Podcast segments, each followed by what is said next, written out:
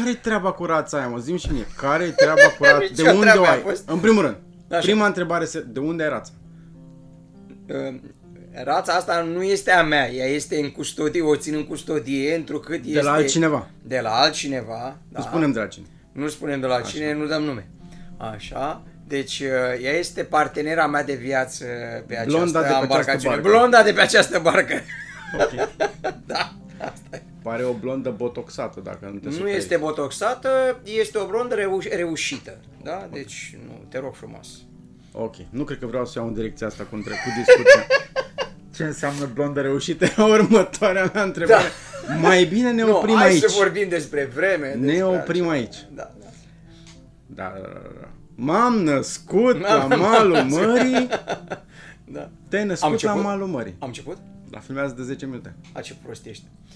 Ne-am născut la malul mării. Mă rog, te-ai născut la malul mării, eu m-am născut în capul la pește, tu te-ai născut în coada la pește. Uh, nu, e invers, ja, nu. Aha. Peștele se împute de la cap, nu de la coadă. Adică, Uh, ce trebuie să fac? Trebuie să zic. Ce trebuie să zic? aseară mă gândeam, bine mă, hai că-l întreb pe ăsta, câți ani aveai când te-ai născut în Constanța? E o întrebare minunată. Ce vârstă aveai când te-ai născut în Costa? exact. Da. Da, mă. Dar, în schimb, o chestie care um, am văzut-o în două interviuri, cred, pe care le-ai dat uh, și care mi-au plăcut, dar vreau să sap o idee mai adânc legat de cum e să crești la malul mării, nu de când erai tu bebeluș, că nu ți minte, nici până, până și tu, Matusalem, nu ți minte de cum era când erai bebeluș și te jucai cu dinozauri, dar cum e să crești la malul mării. Acum, dacă aș fi un, uh, un prețios din asta, Dar nu ești. aș zice. Deci, Aș zice. Uh, mă bucur că mi-ai uh, adresat această întrebare. Foarte întrucât- bună întrebare. Într-o, foarte bună Așa. întrebare, întrucât am și scris în cartea mea despre copilăria mea la malul uh, mării. Nu, nu voi spune asta, pe dracu. Cum e să fie... La fel cum În cartea este, ta? La fel, că, la fel cum este copilăria unui uh, copil care se naște la munte, doar că la mare. Aha. Adică alergai pe munte toată ziua, stăteai pe Doar la dealuri, mare. făceai foc în vârful dealului, da, din astea, clasice. Doar că invers, da. Uh, Acum să lăsăm... uh, uh, Noi, uh, ciutanii de la mare, uh, aveam o, un semi, un semi tupeu din asta, că noi eram șmecheri că în momentul în care veneau sezoniștii, adică cum ați fi voi, care veneați să ne pângăriți marea pentru două, trei săptămâni, noi ne uitam la voi așa cu un soi de uh, aroganță din asta. Hm, Noi, voi știți cine suntem noi, mă. Adică, din asta.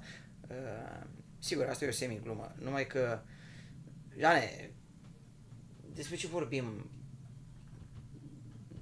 Oamenii de la mare sunt cei care cunosc marea nu doar în țoalele ei de nuntă, de duminică, ci și în cele de muncă sau în hainele rupte, în hainele cu care nu e văzută ea uh, de către oricine și oricând.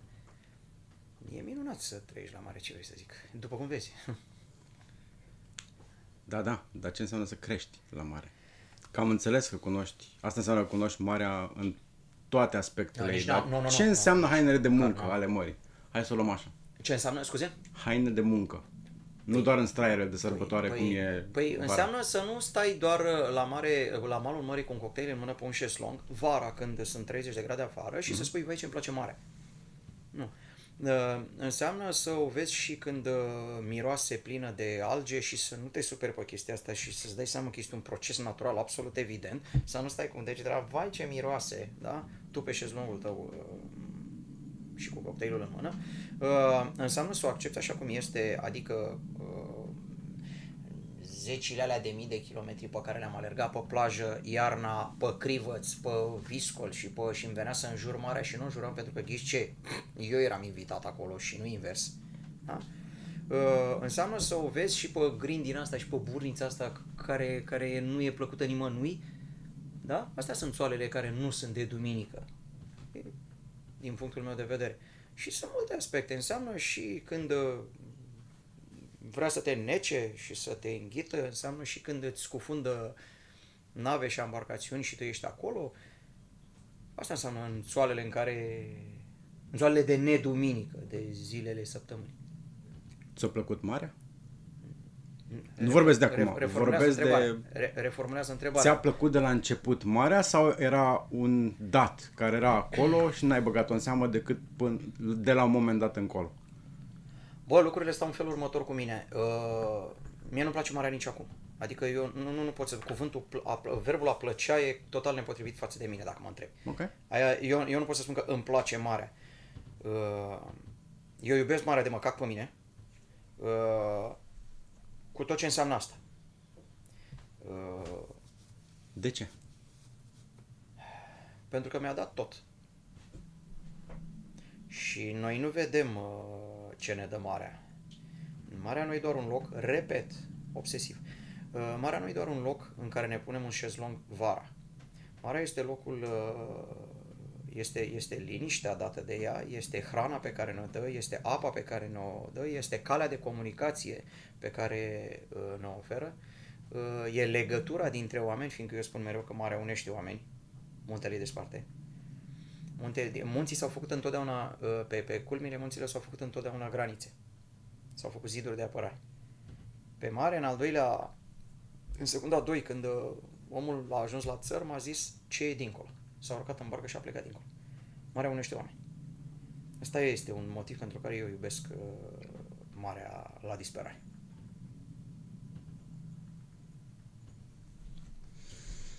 Te-am închis! Yes! S-a terminat! da. N-am mai auzit versiunea asta de la tine, de Păi, sorry, am rămas un pic așa. așa stau lucrurile. Adică, și, și mai e o chestie, eu n-am... Tu știi foarte bine că nu e prima oară când o spun. Eu n-am vrut să mă fac marinar. Eu am vrut să mă fac pilot. De avioane. Acum, și ăsta, ce vrei? E și moș, e și surd, e și... Nu auzi bine. N-au zis bine, m-a făcut din pilot de avioane copilot de raliuri. Nu. În fine, nu e rău nici așa. Uh, dar eu n-am iubit marea de la început și nu am vrut să mă fac marinar. Uh, pentru mine, liceul de marină a fost un fel de rușine a vieții mele, da, pentru că ne luând de examenul la liceu de aviație la Breaza, ai mei mi-au zis măcar marinar să te faci să știi că nu mori de foame. Știi? Și a fost așa un suit de batalion disciplinar pe care eu l-am făcut. Locul meu pe mare în liceu fiind uh, un fel de liceu agrozootehnic sau ceva, pe undeva. Dar Îți de dai ce ai simțit chestia asta? Pentru că, Pentru că era așa mi s-a- coborâtă ștacheta și așa Pentru a că era fost copor- prezentată? Exact, exact, exact, exact. Ea nu era nici de cum așa. Numai că, fiindcă nu luasem la liceu de aviație, trebuia să fac ceva constructiv, să nu mor de foame, da? Și atunci eu așa o vedeam. Dacă Da, nu ești în aveam 14 stare ani, de ești bun la cap. avioane, du-te pe mare. Exact, nu ești în stare la avioane, tu de pe mare. E, batalionul ăsta disciplinar pe care l-am socotit uh, a fi uh, liceu de marină, uh, m-a făcut să nu iubesc marea în momentele alea.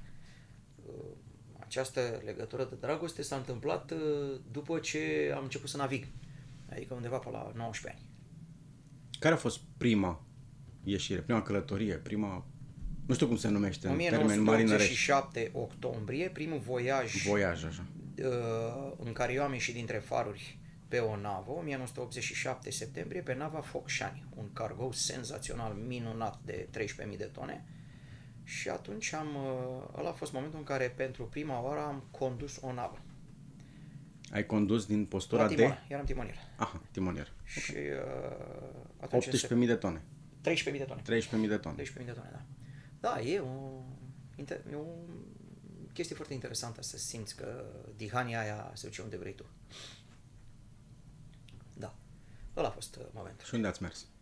Uh, n-a fost un voiaj internațional, dacă nu mă înșel, uh, 87. Aveam 8 ani.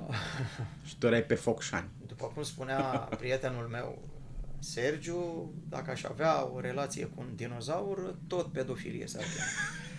Deci, deci acum hai să nu comparăm. uh, Ești de mult. Deci, na, asta e. Uh, cred că ne-am dus pe la Galați, nu știu unde ne-am dus. Ne-am dus sus la Sulina, am făcut o ieșire destul de largă în mare, după care am mm. trecut pe la Sulina, am mers, parcă țin minte, nu mai știu exact. Da, mi se pare că undeva la Galați sau la Brăila ne-am dus cu nava. Câți ani ai fost timonier? Timonier Luni, și, ani, nu știu cât o timonier durat. și telegrafist, ofițer telegrafist. Uh, aproape 10 ani. Aproape 10 ani. Și care era rolul tău în afară de a învârti de cărmă? Băi, erau multe, sunt multe chestii, adică Eu nu știu, de-aia te întreb. Nu știu ce da, face da. un timonier. Joburile pe o navă se împart în mai multe categorii. Categorie de siguranța navigației, categorie de nesiguranța navigației și categorie, adică care nu implică siguranța navigației și ca- auxiliar. Auxiliar înseamnă bucătar, răspătare, uh-huh. din asta. Ei, la siguranța navigației intră ofițerii, uh, șef de echipaj, uh, uh, timonier, șef timonier, telegrafist, adică cei care într-adevăr se ocupă cu uh, exploatarea în condiții de siguranță a navei. Uh, sigur că în afară, de, în afară de chestia asta cu stat la cărmă pe care o vede toată lumea, mai era o serie întreagă de alte atribuțiuni, de pavilioane de semnalizare, de uh, mijloace pirotehnice, rachete, mijloace de semnalizare în caz de sinistru, avarie, etc. Uh, navigație propriu-zisă, nu e suficient să dai dintr-o cărmă, trebuie să știi și comportamente manevriere ale navei, calități nautice, să știi uh, când și cum să acționezi. Sigur că, sigur că tu uh, nu ești singur acolo și sunt ofițerii care te, uh, cu care col- lucrezi, colaborezi, dar uh, trebuie să știi ce ai de făcut. Asta este. Deci sunt multe lucruri. De, sunt mijloace de uh, prim ajutor și de stingerea incendiilor la care trebuie să te ocupi, uh, de care trebuie să te ocupi. uh. În general, în general pe o navă, cu câteva excepții, un, uh, un job cuprinde mai multe mai multe direcții. Adică nu e, nu e ca și când, domnule, eu nu știu decât să filmez. Nu mă bag la altceva. Nu. Trebuie să știi cel puțin trei posturi din motive de siguranță. Mhm. Da. Ok. Ai avut parte de incidente? Mă întreb sau îmi zici? Eu te întreb. nu, nu mă întreb, îmi zici. Da, e cam cum crezi tu că poți merge pe mare 10 ani atunci plus încă nu știu câți uh, ai- asta uh, fără să ai parte de incidente, ai parte de toate incidentele, de la piraterie până la seminaufragiu. Ce înseamnă piraterie? Asta în, e- asta experiența, este în marea. experiența ta, ce înseamnă Imediat. acel incident de piraterie? Astea, astea sunt exact elementele alea de care vorbeam noi cu, cu Marea în hainele ei de lucru. Mhm. Păi e foarte simplu. Sunt multe zone în uh, lume cunoscute. Asta Vest am citit și eu Africa, de Somalia Congo, mai Africine. ales, unde sunt o grămadă de pirați. S-a făcut și filmul cu Tom Hanks, A, în așa, care s-au arătat niște exact. lucruri. Dar Exact. experiența ta, personală, a lui Paul Dicu. Experiența mea personală a lui Paul Dicu a fost, Dicu a fost uh, că nu ne, n-au reușit să ne ajungă. S-a întâmplat ceva atunci acolo și nu au reușit să ne ajungă. Cred că am scris și despre asta. Uh, din câte mi-aduc aminte, uh, norocul nostru a fost exact o navă militară, americană, britanică, nu mai știu exact, care patrulau. Uh, nu, a fost un elicopter care ne-a văzut a fost un elicopter care ne-a văzut că navele nu erau atunci acolo, nu eram în zona navelor, eram în zona elicopterelor și uh, a fost un elicopter care ne-a văzut și care a trimis uh, una dintre vedetele rapide după noi. Uh, altfel, fără elicopterul ăla acolo, și noi urma să fim o victimă a pirateriei. Dar astea sunt aveați chestii- măsuri de siguranță? Eu mi-aduc aminte de filmul ăla Nu, care, nu. pe care l-am Hai văzut. să-ți explic o Și chestie. nu știu dacă filmul ăla e... Jane, Ce lucrurile se sunt- întâmplă pe bune Jane, sau nu? Lucrurile sunt în felul următor. Asta cu siguranța în fața pirateriei este un soi de praf în ochi. Da, sigur că de câțiva ani încoace sunt niște protocoale uh, uh, de În care te încui în cabina de semi-ripostă, siguranță și- semi-ripostă, nu, nu există cabină de siguranță, trebuie să se închidă toate ușile exterioare Mhm. ale navei, adică cele care fac trecerea de pe punte în castel, Mhm, acolo unde sunt uh, oameni. Uh, sigur că m- mai mult decât atâta, în afară de asta, există niște acțiuni cu manicile de uh, apă, adică în momentul în care treci prin Jeturile zone de alea de siguranță, apă. sigur că da, se pun furtunile alea de mare presiune, se fixează în niște suporți la copastie, în așa fel încât jetul ăla să respingă Uh, Are efect? Uh, Ane, cam ce efect crezi tu că poate avea o manică în fața uh, unor embarcațiuni extrem de rapide cu indivizi înarmați până în dinți? Știi că, n-aș, nu vreau să spun acum vorba aia, dar efectul ăla, Ok. da? Uh, oamenii ăia sunt, pe lângă faptul că sunt, repet, înarmați până în dinți, inclusiv, Trag până în inclusiv momentul în care se apropie. evident că n-au nicio șapte. Treaba lor este să pună mâna pe navă, nu să te sperie. Da?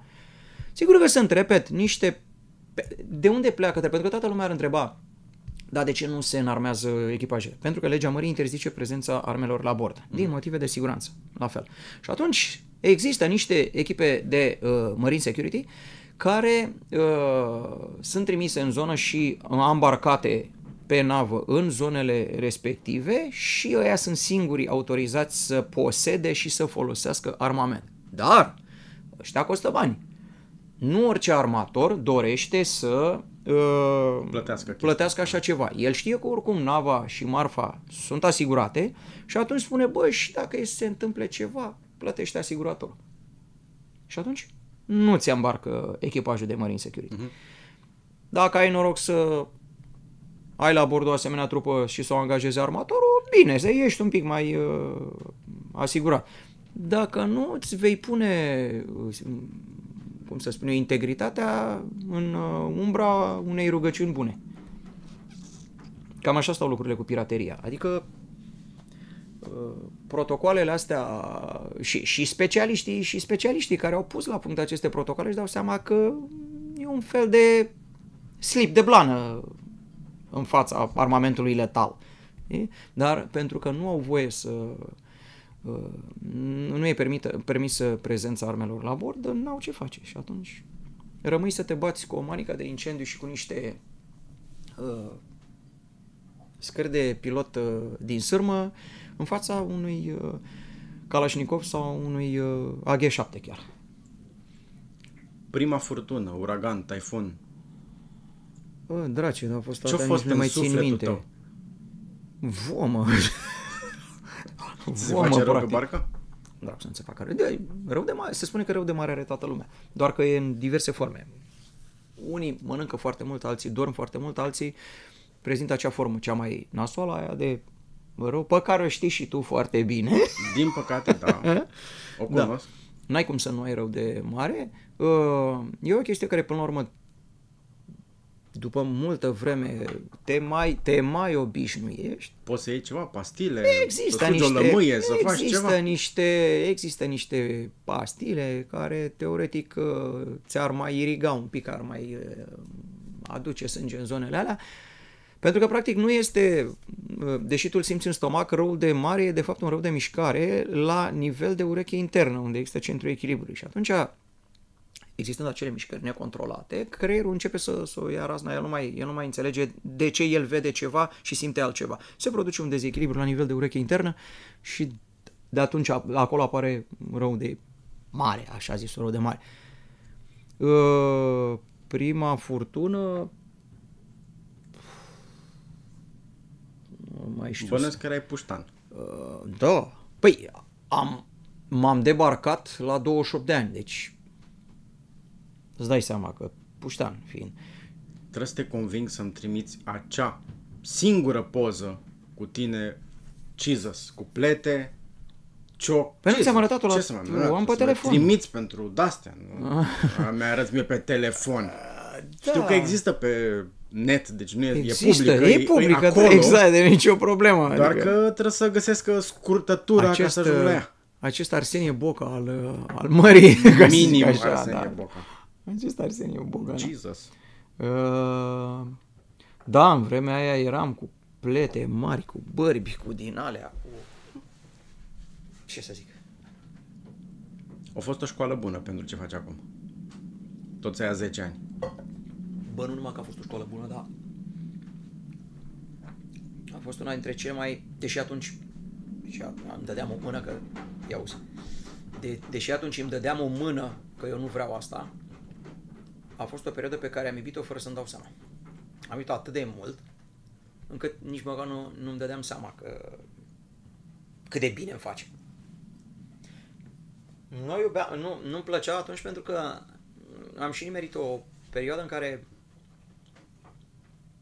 știi că există mitul ăsta cu aia, navigatori, bani, lume, Bani, femei în fiecare femei port, în fiecare, bravo, exact, bravo, bravo. Ei, băutură, droguri. Da, da, da. E, lucrurile stăteau în felul următor. Uh, era exact perioada în care Ministerul Transportului începuse să vândă din uh, uh, bărci. Noi eram arestați prin porturi, uh, nu eram plătiți cu lunile, uh, Nu ni se dădeau uh, bani de aprovizionare, de mâncare, combustibil, nu știu ce. Uh, eram sequestrați în diverse locuri. Uh, cam asta era realitatea. Nu ne aveam piese de re, reparații, mijloace de reparații pentru navă. Cam asta e realitatea în care trăiam atunci. Adică plecam într-un voiaj care urma să țină două luni și veneam după cinci. Ui. Da. Adică... Păi șapte ani, practic, ai navigat după Revoluție, după ce s-au... Exact, exact, exact în perioada aia, cea mai urâtă, cea mai urâtă perioadă în care încep să ăștia să închirieze navele fără, fără contracte, fără... E, motiv pentru care... Sau plecai cu nava și te întorceai cu avionul fiindcă te trezești că ea deja urma să fie vândută sau uh, recuperată de cât un uh, uh, operator care nu-și primise banii și atunci ăla a confiscat nava și tu urma să te întorci cu avionul în țară pentru că nu mai aveai navă. Deci, uh, ce să zic eu, Așa stăteau lucrurile atunci. Acum, sigur, poate s-au mai uh, așezat, navigatorii sunt altfel, dar eu am prins o perioadă, nu numai eu, toți cei care au navigat în perioada aia. Mm-hmm. Ok. Um, de ce te-ai debarcat? De S-au ajuns după de 10 ani? De da, da, da. Am avut un voiaj foarte prost. Am avut un voiaj foarte prost, ultimul uh, voiaj în care s-au întâmplat mai multe faze. S-au întâmplat mai multe faze la modul la care Știu cum sună asta, dar asta e adevăr. Uh, am fost obligat să-l bat pe capitan. Vorbesc foarte serios. Și să-l încui într-o cabină. Întrucât uh, imbecilul ăla... Da, da, Jane, e complicat. Cum să-l încui pe capitan în cabină? Uite, fix în felul următor. Cu câteva zile înainte să, fim, să ajungem pe coasta Indiei, dobitocul ăla s-a îmbătat. Era un, era un drojdier uh, academic. Eu nu am văzut om în viața mea care să bea în halul ăla. Deci era un drojdier academic, a preda. A capitanul nu e zeu pe barcă? Nu, ăla e comandantul. Ok. Capitanul e chief mate, șef, capitanul secund. Aha, ok. E al doilea om de pe barcă. Uh, cu vreo două zile înainte de a ajunge la indieni, undeva pe coasta Indiei, ăsta s-a îmbătat. Nu că s-a îmbătat. Rangă. Și-a dat uh, afară timonierul cu care făcea cartul și a început să meargă cu vaporul, uite așa, pe coasta Indiei pe acolo, până între pescatoare, printre Bănesc că nu era un rib. Era o... Vorbim de o navă de vreo 9000 de tone. Ok. Da? Deci nu era bărcuță. Uh, cântând, uh, el fiind foarte vesel, uh, repet, ce spun eu acum e, nu e de crezut. Nu e de crezut. Mă rog, în fine, n-a vrut să... N-a vrut să... A venit timonierul lui la mine în cabină, speriat. Șeful zice, uite, mi s-a întâmplat asta. Am fugit acolo, în comandă. L-am rugat să... Pentru că ceilalți ofițeri nu știu ce făceau. Comandantul se închisese în cabină pentru că era ultimul lui voiaj, urma să iasă la pensie și era frică. Și spunea mereu, împăcați-vă, împăcați-vă. Deci ăla... Da, jur. Deci a fost un voiaj, repet, eu am crezut că cineva a făcut un scenariu și ne-a băgat pe noi în filmul ăla. Pentru că n-ai cum să faci așa ceva. Deci capitanul era la timonă. Beat rupt în gură. Comandantul era speriat în, în cabină, încuiat în cabină. Încuiat. Și striga la voi prin ușă, și ne dădea telefon, ne dădea telefon în comandă și spunea împăcați-vă. Uh, nu, nu există așa ceva. Cum nu, nu, deci nu există așa ceva. Evident că ăsta n-a vrut să plece de la Timona, a trebuit să-l îndepărtez, să zic. Fizic. Fizic. Nu cu vorbă bună. Nu, nu, nu. Păi n-a înțeles. Fizic am făcut o chestie pe care, pentru care nu știu, aș fi să fiu arestat. Adică Ai vreau să întreb, nu, asta nu e păi, mutiny, nu e păi, răzmeriță Nu, nu e răzmeriță, nu, nu e răzmeriță pentru că... Care e uh, diferența? Asta încerc să mă prind. Păi, uh, uh, revolta pleacă în momentul în care tu, ca echipaj, te uh, revolți împotriva unor măsuri uh, uh, ale conducerii, împotriva conducerii și îi elimini de la comandă fără alte explicații. Uh-huh. E, aici, întâmplător,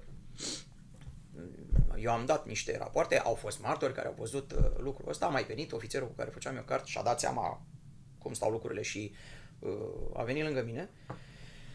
Uh, l-am încuiat pe ăsta în cabină unde a stat vreo două zile până s-a trezit.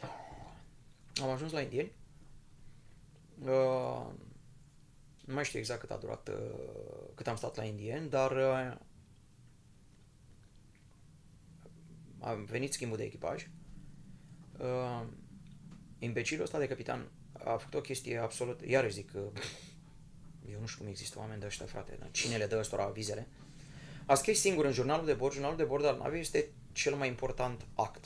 Biblia de pe Este barcă. Biblia navei. În momentul în care nava se scufundă, primul lo- lucru care trebuie luat de acolo e jurnalul de bord. Pentru că în el sunt trecute Un fel de toate black episoadele. box al Exact avionului. acea cutie neagră a navei. Pentru că mai târziu să se vadă, bă, ce s-a întâmplat și de ce a ajuns în situația asta. Să reconstituim fapte. Dobitocul ăsta se duce și scrie în jurnalul de bord, document oficial, juridic al navei. Am fost îndepărtat de la cârmă de... El a scris atunci tovarășul, incredibil, 1997, nu știu dacă e. Tovarășul Paul Dicu și a preluat uh, comanda navei, comanda cărmii. După ce s-a trezit și și-a dat seama ce a făcut și a citit în jurnal, cam ce crezi că a făcut? A rupt foaia din jurnalul de bord, lucru care se numește infracțiune. Deci deteriorarea cu bună știință a jurnalului navei este infracțiune. Jane, ce spuneam acum nu sunt povești de copii, adică așa s-a întâmplat. Și a rupt uh, foaia din jurnalul de bord. Jurnalul de bord la nave e cam așa, e o chestie, uite așa. Deci nu e vreo cărticică. Da? Și a aruncat ștampila, a- împreună cu ștampila navei, da, fix așa. Și a venit schimbul de echipaj și capitanul care urma să-l schimbe pe ăsta nu găsea ștampila și a văzut foaia ruptă. Zice, bă, ce s-a întâmplat aici? Bă, fraților, ce, ce, ce ați făcut voi? Că nu, nu există așa ceva? Capitanul nostru, ultima dată când l-am văzut, a fost undeva prin, ae- în, în aeroport în uh, Bahrain sau în Qatar, nu mai știu unde. A făcut schimb de echipaj, după care, la vreo 5 zile după ce ajunsesem în țară, soția lui îl căuta la navă, întrebându-ne dacă pe el nu l-au schimbat. Nici până astăzi nu știu ce dracu să fi întâmplat cu el. Ăsta a fost motivul pentru care eu am zis, a, da, nici nu ne-au dat bani, a, atunci a fost un voiaj groaznic. Și eu atunci am spus, uh, bă, gata, stop. Eu mă opresc aici. 28 de ani. 28 de ani. Și ai pus piciorul iar pe barcă ca să rămâi, nu doar așa tranzitoriu, când? Al- al- Atunci când am plecat de pe mare, am zis că eu nu mă mai întorc pe mare decât pe barca mea. Așa. Uh, La vremea aia urmăream un, uh, să cumpăr un uh, velier, o pârliciune de velier sărac, din lemn, vechi. Și acum e Porto Tomis, putrezit. Și uh, urmăream să-l iau, să-l cumpăr. Evident că nu aveam bani pentru așa ceva la momentul ăla. Și am zis că mă mai întorc pe mare doar pe barca mea. Acum, liceul ăsta de marină ne-a învățat nu numai să mergem pe vapoare, ci și să facem ceea ce lumea spune astăzi sailing, dar nu e sailing, făceam yachting. Mhm. Adică partea pură a mersului pe vele, nu statul pe mare, croazierele pe apă. Da? Deci, Iahturile alea micuțe de, nu știu, 2 metri, 3 metri. nu, iahturile, iahtii ăsta. Ok. Iaht înseamnă, în olandeză, înseamnă embarcațiune cu Ok. vele. Da? Asta înseamnă iaht. Încerc să-mi dau seama ce ați făcut atunci în liceu de marină. Făceam practică, făceam practică pe, Pe veliere? pe veliere și pe veliere mici. Mhm. Da? Uh, La momentul ăla și ne învățau să batem și fibră de sticlă, să facem reparații în fibră de sticlă. Astăzi, dacă mă mai întreb, abar n-am, nici nu mai știu ce, cum se face așa ceva, cum se ține. Te mersul. învățau să fii autonom pe barca ta? Te învățau să... Păi da, e un must. Mhm. E un must. Uh, și uh, sigur că după... Atunci, după ce am renunțat la mare, am consacrat sportului. Ai Alerg- devenit sport sportiv Am de devenit alergătorul expertul, uh, celebru da, Paul da. Dicu. Atunci a aflat lumea că eu alerg și fac uh, diverse. În... Uh, când naiba era asta? 97, 98 am zis. Cam așa ceva, da. 97. Dacă primul voiaj a fost în Așa, 87 97, și ai stat 97. 10 ani, În înseamnă 97, că nu... da. În 98 m-am apucat de predat arte marțiale în Constanța și atunci m-am consacrat sportului. Între timp, foștii mei colegi care încă mai făceau voiaje, mă mai chemau, haide, nu vii, nu vii și nu. nu. Am zis că nu mă mai întorc.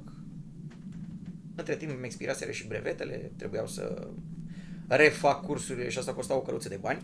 Și am zis că eu nu mă pot să dau bani ca să mă duc din nou pe mare și să-și bată ăștia joc de mine. Uh, între timp însă, mai mergând pe veliere, mai participând la concursuri, mai uh, reîntorcându-mă pe mare, ca să zic așa, până când am început să mă dau uh, cu uh, uh, bărcile mari de competiție, să particip la regate în mod oficial. Pe incognito te-ai întors? Nu, sau era pe și incognito, altceva nu, nu, înainte? nu, am mai avut încă trei bărci înainte de incognito. Pe incognito am e, și e și doar uh, campion. Bine, nu că aș fi eu vreun deștept, ci că e barca minunată. Da. Uh, și prin uh, 2010, în 2010, am reînceput să mă dau pe veliere. În 2015 sau 14, nu mai știu exact, 14, 14, uh, 14, uh, m-am urcat pe incognito, unde îmi place să cred că sunt și acum. Între timp, uh, luându-mi barca asta și realizând că m-am întors pe mare pe barca mea. Țin minte cu mare nu, drag, plăcere, nu e niciuna din astea. Țin minte. Când m-ai sunat și mi-ai zis, bă, mi-am luat barcă. Mm-hmm. Că ai trecut în lunile dinainte prin uh, decizia de a-ți vinde sau nu apartamentul. da. Ce fac? Îl vând? Nu-l vând? Aha, Nu stau în el oricum? Să-l dau în chirie? Să-l repar? Ce să-i fac? Da. Uh, și nu numai cu mine, cu o grămadă de oameni ai avut discuția asta. Ce dracu să fac? Da. Și țin minte că, cel puțin așa mi-ai zis tu mie, dacă mai mințit să-ți fie rușine, uh, ai avut o discuție cu Oxana Mocanu.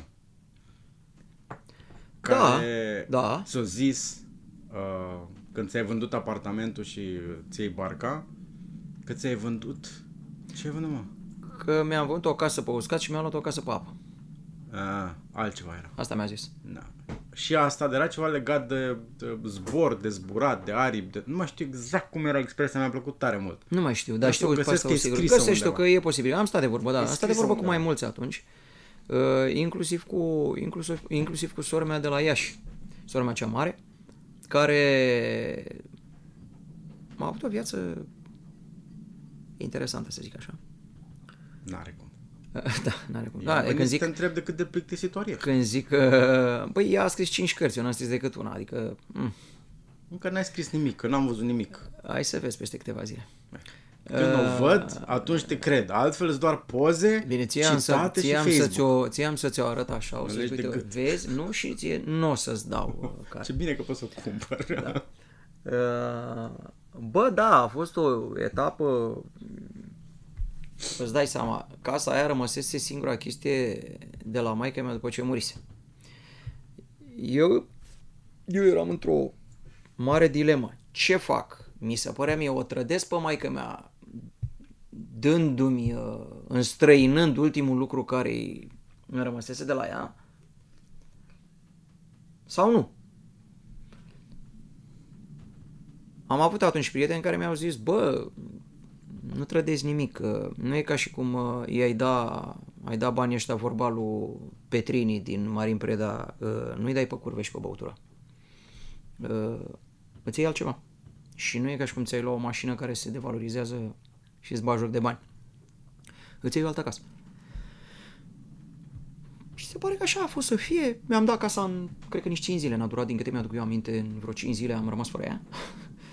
Și după 3 luni am reușit, să- nu, nu 3 luni, mint, uh, vreo 6 luni. Uh, eu căutând oricum dinainte barca, uh, s-a întâmplat povestea cu barca asta și am reușit să o iau. Bine, am mai strâns bani pe urmă, am mai pus că nu e chiar așa, adică nu e așa de simplu. Nu s-a acoperit una pe alta. Nu s-au acoperit, nu. Da. Da, și m-am întors pe mare pe barca mea. Nina, o bulgăraică turbată? Ai sictir. E și prost câteodată, știi, nu? Îmi iese.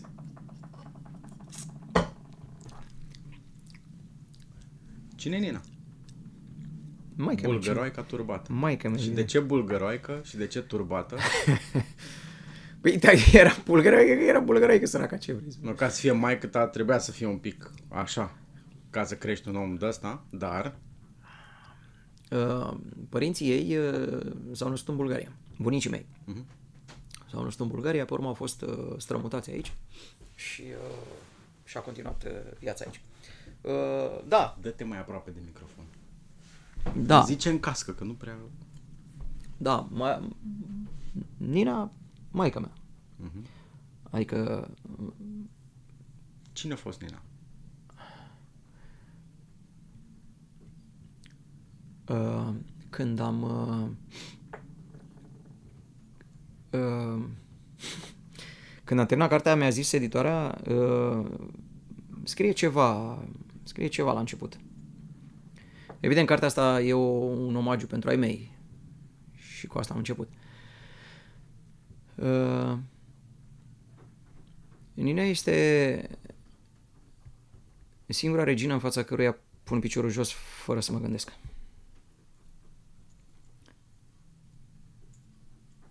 Maica mea. E simplu.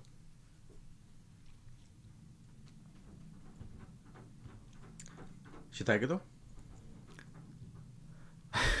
Cumva din doi oameni iese un plod. Da. Poate că l-aș fi ucis, au fost niște ani în viață în care ne certam ca chiorii, frate. Și eram dușmani de via- pe viață și pe moarte. Mă rog, nu... Eu nu eram dușmanul lui, el era dușmanul meu. Pentru că pe mine știi că m-a, m-a consacrat uh, inteligența, după cum Ești cunoscut pentru sunt inteligența, cunoscut pentru inteligență vocea și, talentul tău. și rafinamentul în gândire. Mhm. Uh, uh, am crezut că îmi vrea rău. Multă vreme. Pe bune, deci nu Da, da, da, am crezut că îmi vrea rău, da, am crezut că vrea să mă facă de căcat, vrea să-mi facă rău. Eu nu înțelegeam atunci. Uh, Taică mi-a fost uh, un oltean vanitos, un om minunat, un om minunat, care știa să facă multe lucruri și înainte de orice a știut să mă crească. În condițiile în care, repet, ultimii ultimii 5-6 ani din viața lui, eu n-am stat acasă, eu plecasem de acasă. Și mă căuta ca un turbat, că nu prea știa unde stau. Da, n-a fost foarte interesant ce să Câți zic. ani aveai când ai plecat de acasă? 21 sau 22.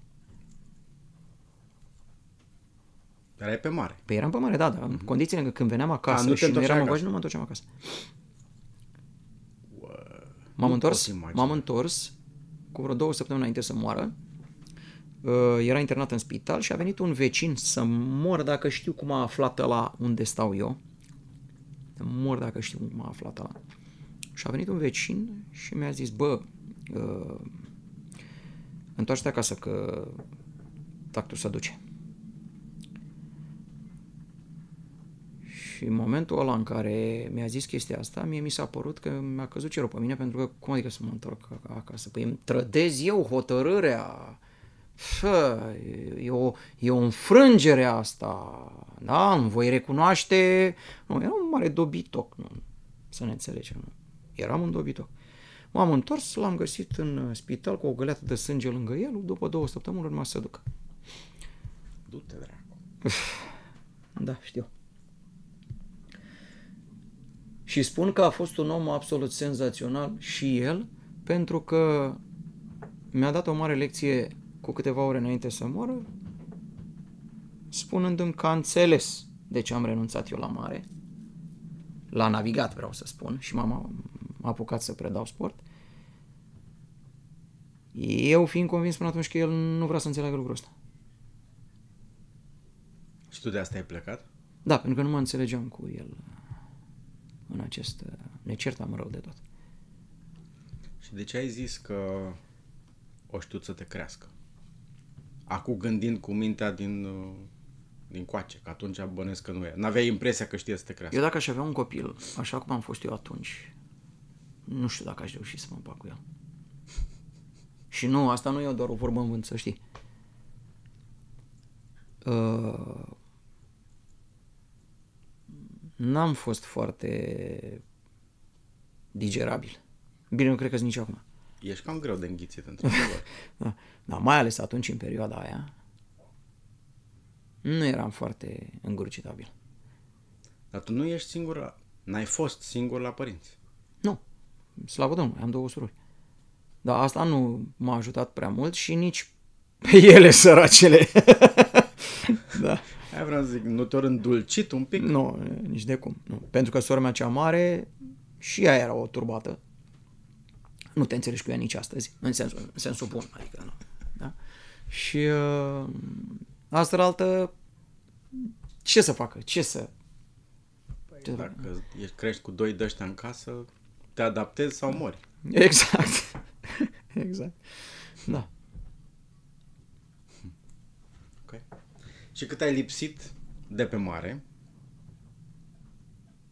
te-ai apucat de alergat ca bezmetic. Mă rog, nu te-ai apucat atunci de alergat. m-am apucat de alergat la 14 ani, la 13 ani. Deci nu... Te-ai apucat de alergat încă de când erai copil. Exact.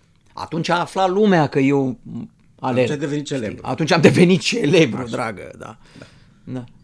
Așa De ce te-ai apucat? Știu că e o întrebare aparent stupidă și super superficială. Speram dar... să nu pui mizerii de astea de întrebări. Na, una, două merită. Uh, că de ce te-ai apucat de alergare? Mă rog, că erai copil sfrijit. Asta s-a mai spus prin, uh, prin Așa. tot felul de filmulețe.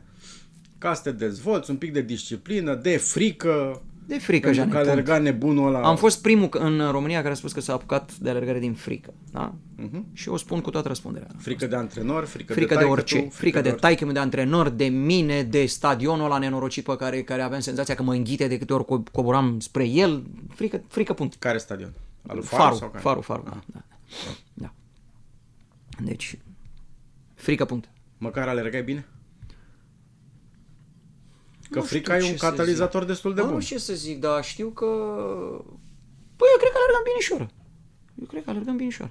Mm. Antrenorul care făceam uh, dihania aia de, de, de om nu prea primea pe oricine, știi? Și faptul că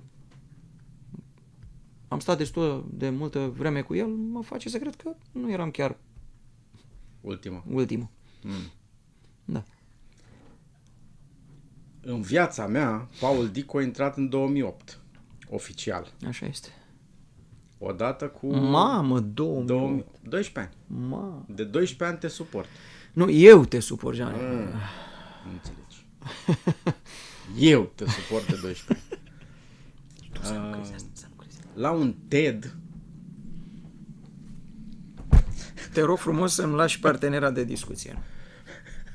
Așa la un TED organizat de, uh, nu mai știu de cine, dar prietenul meu Victor Georgescu era... Un băiat minunat. Uh, băiat minunat. Între organizatori. La București. Nu? În București, la București în uh, Palatul Parlamentului. Exact.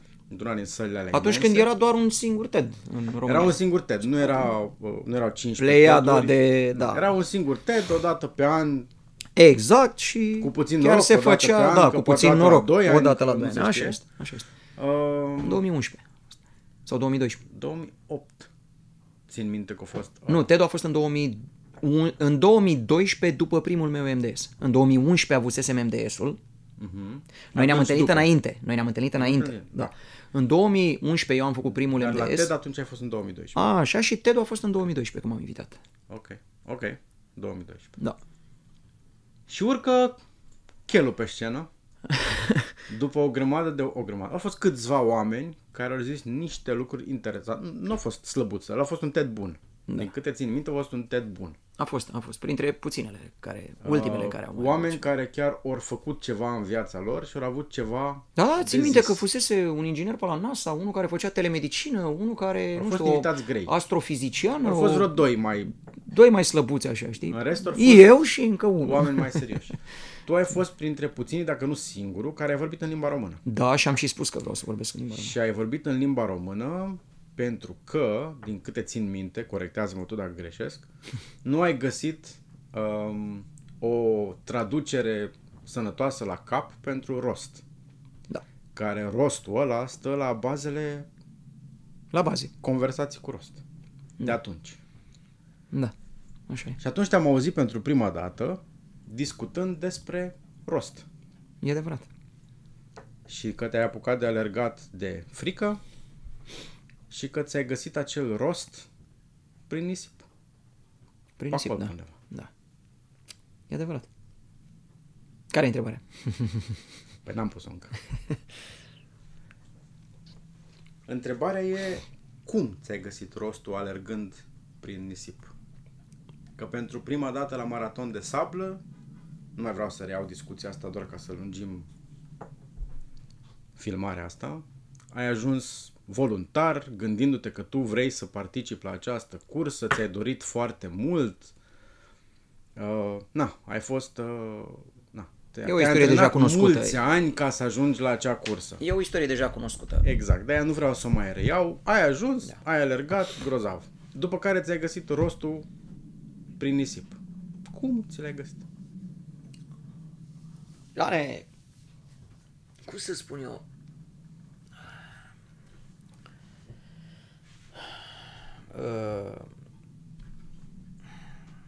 Eu nu știu ce a însemnat alergarea pentru alții și ce au înțeles ei din ea și... Uh, pentru mine alergarea n-a fost nici marketing, nici uh, uh, o din asta că uite mă ridic uh, de pe scaunul de la corporație și mă duc să alerg. uh, N-a fost nici vreo afirmare, nu era niciun început de la entuziast în care mama am descoperit alergarea. Nu, nu descoperisem nimic. Aveam sute de perechi de încălțăminte deja pierdute pe traseu. Uh, Deci pentru mine alergarea nu mai era nicicum ceva nou, ceva deosebit. Adică nu. Doar că terminând cu marea, uh, sportul mi-a fost, uh, a fost uh, lucru care nu m-a dezamăgit niciodată. Sportul și marea sunt două constante, nu m-au dezamăgit niciodată. Și am, am ținut de ele foarte strâns. Păi zice eu, și atunci vii tu și spui, păi da, da, vorbeam de deșert. Și zic, da, marea la fundul ei are nisip. Nu e nicio diferență între mare și deșert. Mm-hmm. Singura diferență e că nu pot merge pe apă. Încă. Depinde cât bine. Da, asta zic, da. Uh, Mă rog, a mai fost unul, n-a sfârșit prea bine. Da, din câte mi-aduc eu aminte, ăla singurul care mergea pe apă, Da, nu, nu e și bine. Nu s-a n-a ieșit terminat bine, n-a ieșit povestea bine, aia. nu, nu, nu. nu. Asta așa e. Deci, nu, a- și poate- marea e un poate- deșert. Eu nu sunt un om al mării. n- Nu o să fiu niciodată. O să-mi borăsc sufletul după primele trei ore petrecute pe mare. Cum s-a întâmplat aproape de fiecare dată. uh, dar am auzit mai mulți marinari, nu de duminică, marinari, Da. care au asemănat marea cu deșertul și inițial mă gândeam, dar cum? Că Acolo e apă, dincolo e doar nisip. Atât, e singura deosebire. Care e... Și răs, primul răspuns, da, primul, de la toți, au fost, păi, mori de sete. Exact. Relaxat în mijlocul mării. La fel ca în mijlocul deșertului. exact. Nu ai apă, Și mai e mori. un cuvânt care define, care unește deșertul și marea. Nu, mai sunt două cuvinte. Ești la fel de vulnerabil sau de slab și în deșert și pe mare și ești la fel de singur și în deșert și pe mare. Și cumva deșertul ăla aflându-mă eu in the middle of the fucking nowhere zi- ziua, noaptea, mă rog, uh, realizezi că nu te ai decât pe tine, realizezi că singurele lucruri care rămân sunt alea pe care le faci tu cu mânuțele tale și e bine să faci mai, bun, mai mult bine decât mai mult rău. Și te... Știi tu cuvântul ăla care îmi place mie? Te dereziduezi de căcaturile astea politically correctness. Da? Care ne împiedică să... Vai, cum ai putut să spui asta? Da, exact. Alea care ne împiedică să rămânem oameni sănătoși în mințile noastre. Da?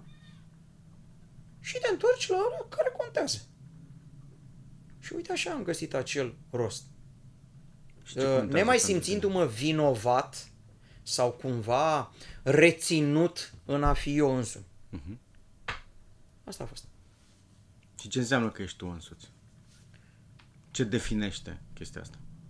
De a-mi asuma răspunderea pentru ce fac. Și nu e un cuvânt uh, scos din cărți asta.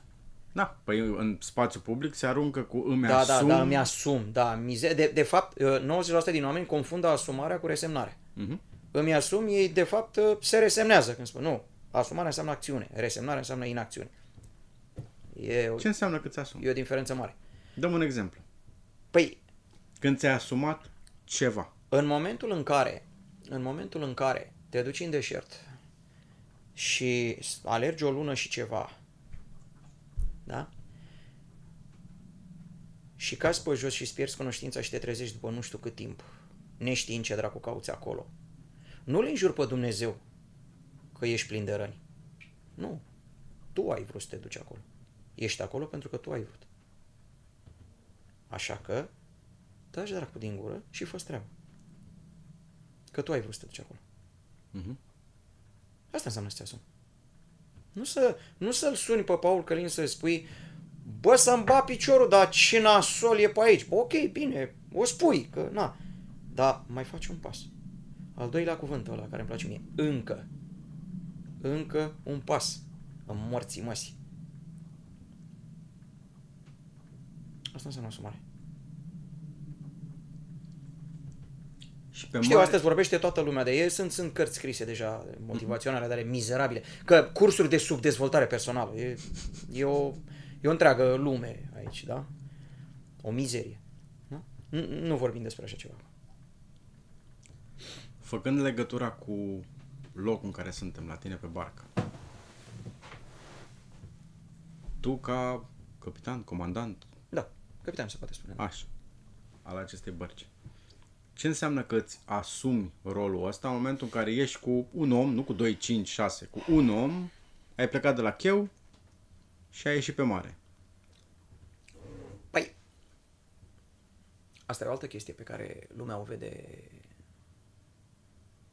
să zicem, diferit, ca să nu fiu rău. Lumea crede că Ai devenit politically corect în Nu, ultimele nu, nu, nu, nu. două minute? Nici de cum. Lumea crede că ieșitul pe mare cu un iaht este o chestie despre cocktailuri și gagici în uh, făcând topless. E Mă rog, și poate asta. fi și de asta. Poate fi și asta. Despre ce da. vorbim? Însă, de gagicile alea făcând topless și cu cocktailul în mână, este responsabil pe barcă un singur om. Skipper. Chiar dacă nu se vede asta. Singurul care răspunde de viața lor și de pielea acestor gagici este skipper. În secunda în care te-ai desprins de... Nu, nici măcar nu trebuie să te desprinzi de la cheu. În secunda în care au urcat pe barcă, ești responsabil, legal, în primul rând, și pe urmă moral, de viața și integritatea lor. Exact cu aceste cuvinte. Responsabilizarea ta intervine în momentul în care ți-ai dat acceptul să urce oamenii pe barcă. Ești. Uh, oamenii, oamenii confundă asta cu... Uh, păi, domne, îmi asum eu uh, ce fac pe barcă. Tu nu ai cum să-ți asumi, că n-ai voie. Nu e ca la curse când te duci și îți semnezi o declarație pe, Pe pe proprie proprie răspundere, răspundere. da. Nu există așa ceva. Legea spune foarte clar. Singura persoană care răspunde de toate ființele umane de pe barcă este comandantul embarcațiunii, navei. End of discussion. Deci, responsabilizarea ta vine în momentul în care îți dai acceptul să primești oameni pe barcă. Din momentul ăla, plecând sau desfășurându-se activitățile în funcție de ce permiți tu să se întâmple pe barcă. Știu, ai să zici că e un despotism ăsta. Da, este un despotism uh, uh, benefic, dacă vrei. Pe, pe barcă nu e democrație. Pe Aia barcă nu vreau există să te democrație. și Nu, întreb. nu, nu, nu. Uh, nu știu, nu. Pisoiașii ăștia care calcă, au călcat ieri pe o barcă, au descoperit și ei sailing și care cred că pot face, că pot vota lucruri pe barcă, se înșala marnic. Asta o să schimbe impresia la prima problemă reală întâmplată pe mare. Nu, pe mare există o singură persoană care ia decizii în lumina calificărilor, uh, postului, atribuțiunilor, uh, pregătirii, uh, statutului, experienței, expertizei, etc. Da, spune cum vrei tu. Este o singură persoană care ia decizii pe barcă și nu le ia în urma unui vot colectiv. Mhm. Și e bine că e așa. Și Și asta e valabil indiferent de dimensiunea bărcii. Indiferent de, de, în limbajul internațional, în drept, în drept maritim internațional, există un singur cuvânt care reglementează de la o barcă de pescari până la un port container. Cuvântul acesta este a ship. Navă înseamnă navă ori Oricât e de mică sau cât de mare. e de mică sau de mare. Mhm. Și în proporție de 90%, excepție făcând doar niște zone specific uh, menționate, toate navele, indiferent de ce dimensiune uh, posedă, se supun acelorași reguli de navigație, de drum, de priorități, de... Tocmai pentru a simplifica până la atât cât se poate, sau cât cu cât mai mult lucrurile să fie mai simple, uh, desfășurarea de forțe pe mare, ca să zic așa. Dar, în fine, nu divagăm. Uh, Am înțeles. Capitanul și doar capitan. și doar el. Pentru binele celorlalți. M-am tot gândit de câteva zile la cum să formulez următoarea întrebare. Ai grijă ce spui. Da, da, da. Um, marinar, ai plecat pe mare, alergător, mai bun, mai slab, mai de performanță, mai de duzină, mai whatever. Copilot de raliuri, câțiva ani, practician și instructor de arte marțiale, mai e ceva ce am ratat? Scafandru. Scafandru. Altceva? Skipper. Asta intră la marinar, Ah, ok, oricum. ok. De-aia nu l-am adăugat. Bine. Mai e ceva? Ei, hai, sunt destule, dar în fine. Zi-mă, mai e ceva? Ajunge asta. Uitându-mă la lucrurile astea, uh, de unde stau eu pare la o căutare continuă. Pare a fi o căutare continuă. Nu știu dacă e o căutare uh, cum e Finding Nemo, în căutarea lui Paul Dicu, dar întrebarea e, l-ai găsit? Uh, sora mea mare, Nunuța, are o vorbă. Numai morții liniștiți. Uh, Jane, un om care pretinde la vârsta de 30, 40, 50 de ani că s-a găsit, ori e mincinos notoriu, ori e pur și simplu irresponsabil. Nu-și dă seama, adică nu, nu realizează, nu are n-are proprietatea gă- discernământului. Mi se pare, mi se pare uh, elementar uh, să te cauți. Și cu siguranță mâine vei descoperi ceva ce astăzi n-ai văzut. N-ai cum să... Da, eu mi-am găsit niște direcții. Da, cu siguranță, de acum vreo 10 ani mi-am găsit niște direcții și, repet, deșertul și mare m-au făcut să văd niște lucruri. Absolut. Gata. S-a stabilizat. Dar asta nu înseamnă că încetăm uh, căutarea. În secunda în care încetăm căutarea, ne transformăm într-un, uh, nu știu, moș urăcios care nu are decât uh, tipicuri. Taci!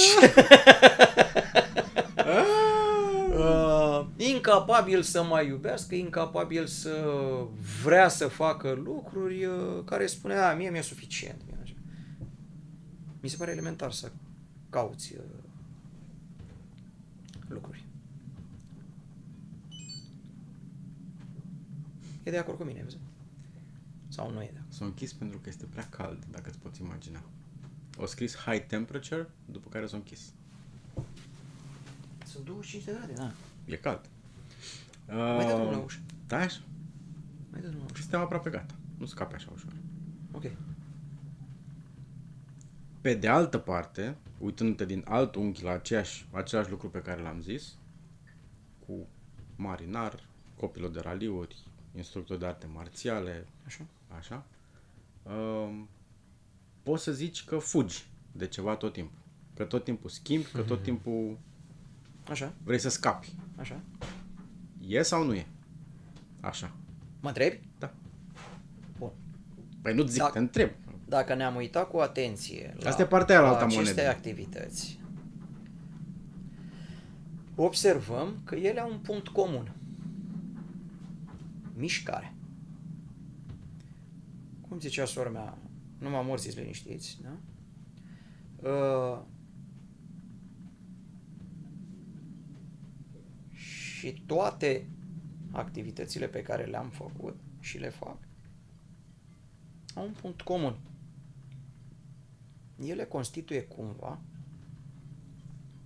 niște punți,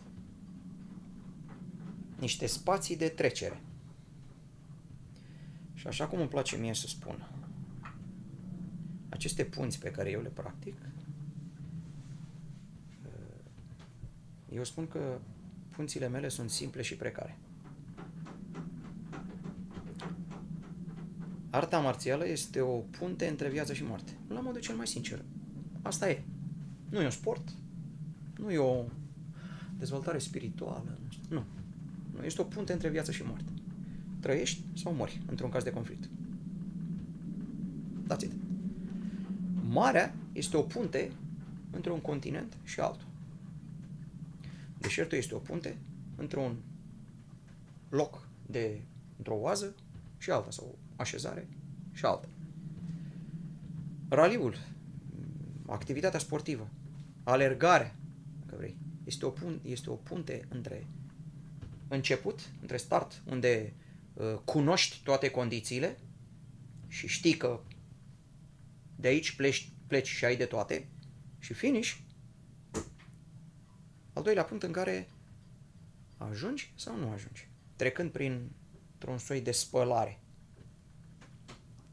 Deci toate aceste punți îmi aparțin și sunt simple și precare. Și ce se întâmplă aici, la tine, când ești pe punte? Toate aceste punți, Ce înseamnă spălarea asta? uh, tu ești motociclist, da? Și știi că în motociclist, mă rog, tu nu ești motociclist. Aoleu, ce Vai! prost am spus. Da. Nu, tu nu ești motociclist, că motocicliștii nu-și vând motocicletele să rămână fără ele. Tu ai fost motociclist, să restabilim așa. Tu ai fost un motociclist. Și nu știu dacă îți mai aduci tu aminte. Voi prețui acest moment. Tu știi că motociclismul este o chestie, uh, sigur, preluată și demonetizată astăzi, pentru că așa e frumos să dai citate de către, da, când tu nu faci asta, dar uh, dai citate de subdezvoltare personală. Uh, în motociclism nu există destinație, există doar parcurs. Da? Păi, dacă tu nu ești atent pe motocicletă, ai să cazi. În cel mai n-aș ușor fi, caz. Exact. Dacă nu aș fi atent și nu aș uh, trăi puntea 100%, cad de pe ea. Mi se pare foarte simplu. Adică eu nu stau pe această punte de 20 de centimetri lățime uitându-mă pe pereți. Este dacă... Știi că lumea zice, așa cum ai spus și tu de altfel, uh, a, da, faci atâtea chestii când ai timp să le faci pe toate. Păi spun eu de ce am timp, pentru că le fac pe toate foarte prost. Nu sunt un uh, exeget al uh, alergării, așa cum nu sunt vreun mare valoare în uh, nu știu ce. Le fac pe toate foarte prost. Asta înseamnă că nu trebuie să-mi aloc foarte mult timp pentru fiecare dintre ele, deci am timp uh, suficient.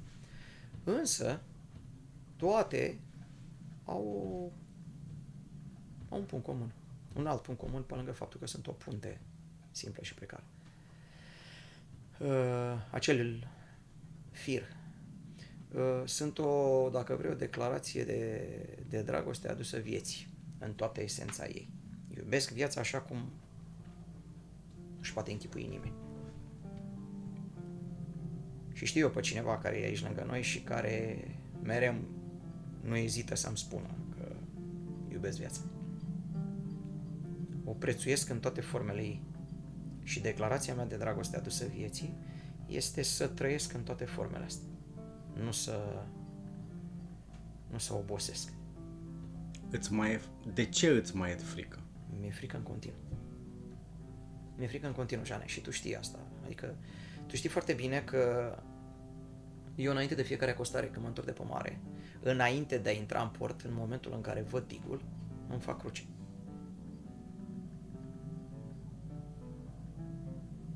Nu s-a schimbat nimic. Doar că uh, dacă înainte mi-era frică și eram copleșit de frica asta, astăzi mi este frică, dar am învățat să nu mă mai tem de asta.